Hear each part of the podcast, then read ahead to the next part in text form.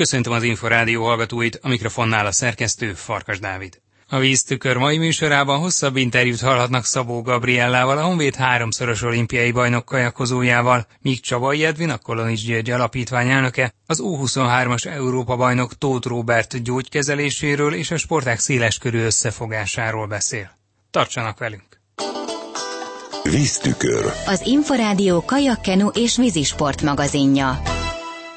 A háromszoros ötkarikás aranyérmes Szabó Gabriella idén ismét összeülne a sportág legeredményesebb magyar versenyzőjével Kozák Danutával, azonban egyelőre egyedül készült Tóth László edző irányításával a szezon májusi versenyeire. A Honvéd sportolója február végén az Egyesült Államokba utazott, és bő egy hetet ért haza.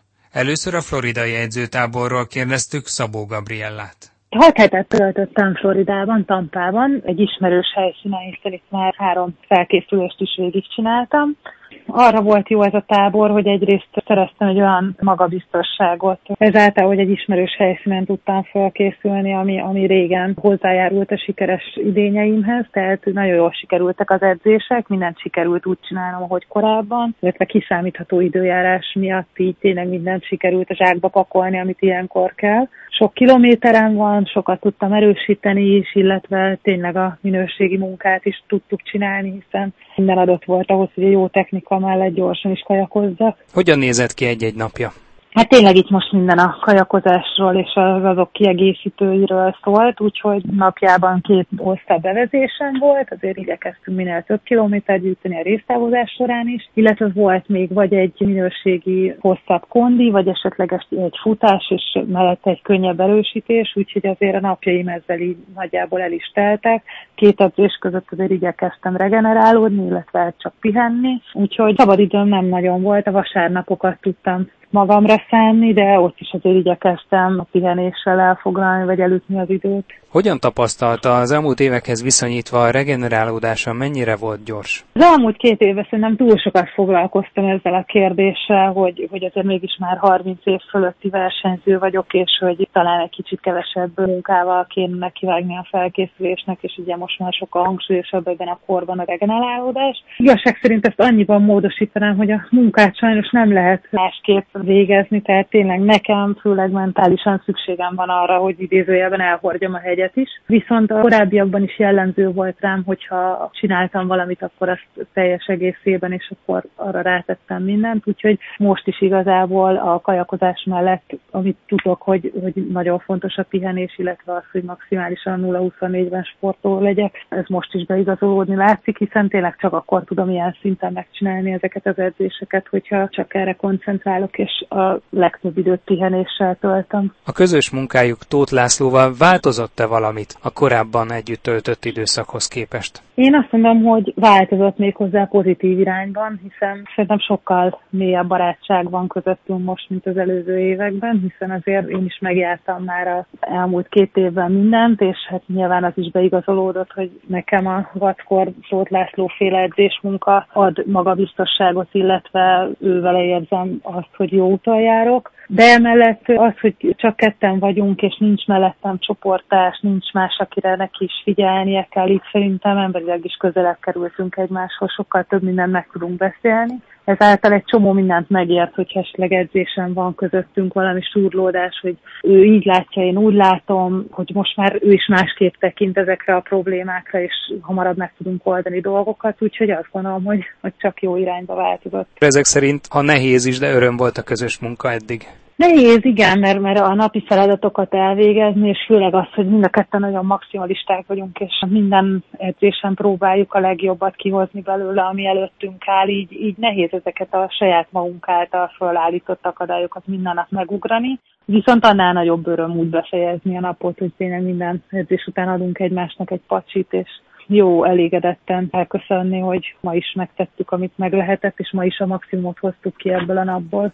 Lehetett látni egyes videókon, hogy azért az aligátorok egyszer-egyszer, hát nem is megzavarták az edzését, de legalábbis feltűntek a színen. Hogyan fogadta a megjelenésüket azért a korábbi évek tapasztalatai fényében? Ez is egy kicsit változott, mert én az előző években azért úgy emlékszem, hogy jobban féltem az aligátoroktól, most valahogy egy kicsit jobban átszellemültem. Az első héten most is azért bennem volt egy ilyen óvatosság, már már ilyen kicsit furcsán is kezdtem el kajakolni, hogy éppen, hogy már tagadtam a lapátot, hogy mikor bukkan fel egy aligátor, és valahogy átkattant ez a dolog, és odáig merészkedtem, hogy a hatodik hétre már nem, hogy nem zavartak, hanem már én mentem esetleg közel a aligátorokhoz, az látszik a felvételen is. Tehát abszolút ki tudtam ezt kapcsolni, hogy mi van körülöttem. Tényleg azt hiszem, hogy ez jellemzi a legjobban a felkészülésemet most, hogy, hogy nem tudnak ilyen dolgok se zavarni, hogy egyszerűen nem foglalkoztam azzal, hogy most körülöttem esetleg ilyen állatok vannak. Nyilván azért utána néz az ember, meg kérdezősködik, és az megnyugtat ez a tudat, hogy nem nagyon van aligátor támadás, viszonylag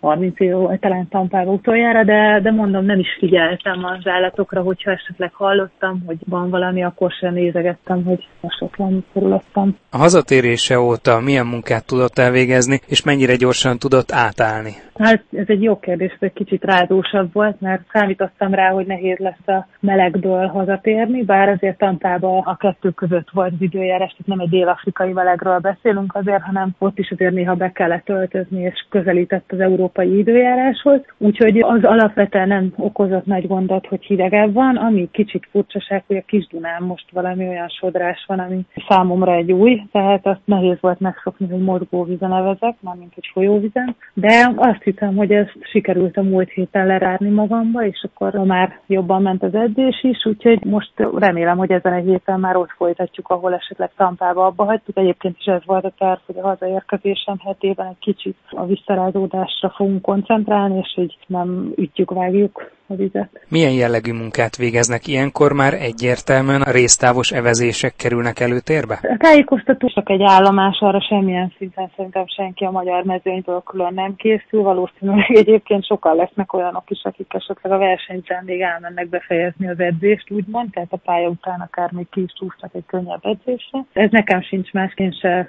fókuszálok egyáltalán erre a tájékoztatóra, még azt se döntöttük el, hogy egyáltalán versenyzek rajta. De mi is már, már a részt távos munkánál tartunk, sőt azért igyekszünk tényleg mindig az 500 métert szem előtt tartani, és ahhoz hasonló időintervallumokat csinálunk parton és vizen is, úgyhogy most már tényleg azért a speciális munkánál tartunk, de azért még belefér egy-egy hosszú vezés akár szombatonként, úgyhogy vegyes még a munka, de már azért nagyon az 500 méter felé hajazunk.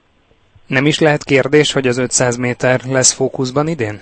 Tehát az ezres, illetve a 200-as számok egyáltalán a fejében vannak? Nem, nem, abszolút nem. 200-at sosem indultam, igazság szerint tehát nagyon versenyeztem 200 méteren az elmúlt 10 évben. 1000 méter pedig annyira rutinból megy szerintem egy női kajakosnak, hogy arra szerintem senki nem készül külön, úgyhogy mindenki edzésből megy esetleg, hogyha marad egy 1000 páros indulási lehetőség, vagy egy 1001-es. Ez nekem se lesz másként, én is azért, hogyha engedi a program és 501-est nem fogja ütni, esetleg egy 1001-es előfutam, vagy egy ezer páros, akkor, akkor meg fogom azokat a számokat próbálni, de természetesen csak az olimpiai számra, az 500 méterre koncentrálok. És a csapathajókra szokás szerint? Az évek kicsit furcsa, hiszen nekem tényleg van bizonyítani való mindenki felé, úgy a szövetség felé, mint a korábbi partnereim felé, úgyhogy egyéniben vágok neki a szezonnak, szeretnék magamnak is elsősorban, de tényleg magamnak bizonyítani, hogy, hogy tudok egyesben is versenyezni. Ráadásul ugye egyesben is be lehetett kerülni a négyesbe, és azt szeretném elérni, hogy az első válogatón már szóba kerüljön a nevem a Szegedi világbajnoki négyesbe, úgyhogy utána már lehet esetleg gondolkozni csapathajóba is, de elsősorban tényleg az jár a fejembe, hogy egyedül biztosítsam be a helyemet.